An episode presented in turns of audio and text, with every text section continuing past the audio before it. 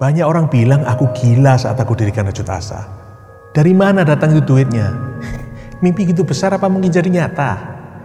Ada kalanya aku enggan ngomongin visi karena khawatir dianggap sinting tanpa esensi. Bahkan aku bersembunyi takut menunjukkan isi hati.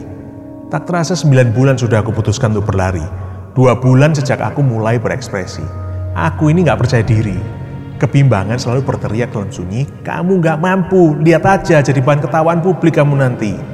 Kecemasan, merasa bodoh tapi ingin terlihat cerdas, tidak berdaya, hanya acting karena ingin bergaya, nggak bisa apa-apa, hanya bisa berpura-pura.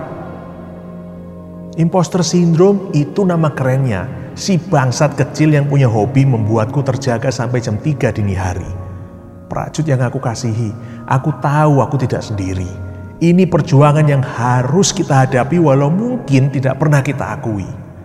Kata mereka seorang pemimpin itu tidak boleh menunjukkan keraguannya. Harus nampak kuat agar dipercaya para pengikutnya.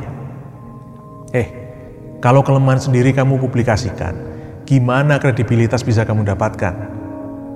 Dunia itu perlu panutan. Yang dicari itu orang hebat yang bisa kasih wejangan. Kalau dulu omongan tadi bisa bikin aku gugup hingga habis gigit kuku di jemari Hari ini aku hanya bisa katakan satu kalimat, bodoh amat. Dunia bukan cari panutan, ia cari teman. Aku nggak pengen jadi pimpinan, bukan juga cari saweran.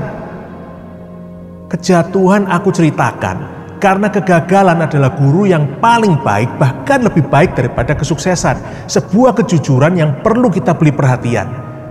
Untuk maju kekurangan harus jadi sebuah kesadaran. Gak perlu acting kuat hanya karena takut dihujat Lanjut terus, jangan biarkan anganmu tergerus. Prajut, kita semua sakti dengan cara kita sendiri-sendiri. Haruslah kita rendah hati, tapi jangan biarkan dikekang kerendahan diri. Mari bersama-sama mengejar visi, jangan biarkan ia menguap jadi ilusi. Camkan saja yang satu ini.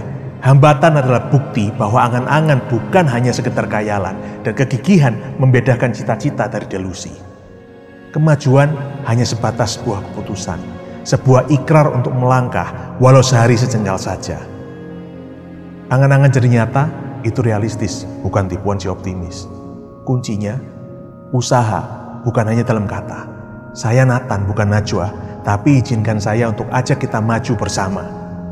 Janganlah kita hanya pikirkan segala kesulitannya sebelum kita mencoba berjalan maju merajut asa.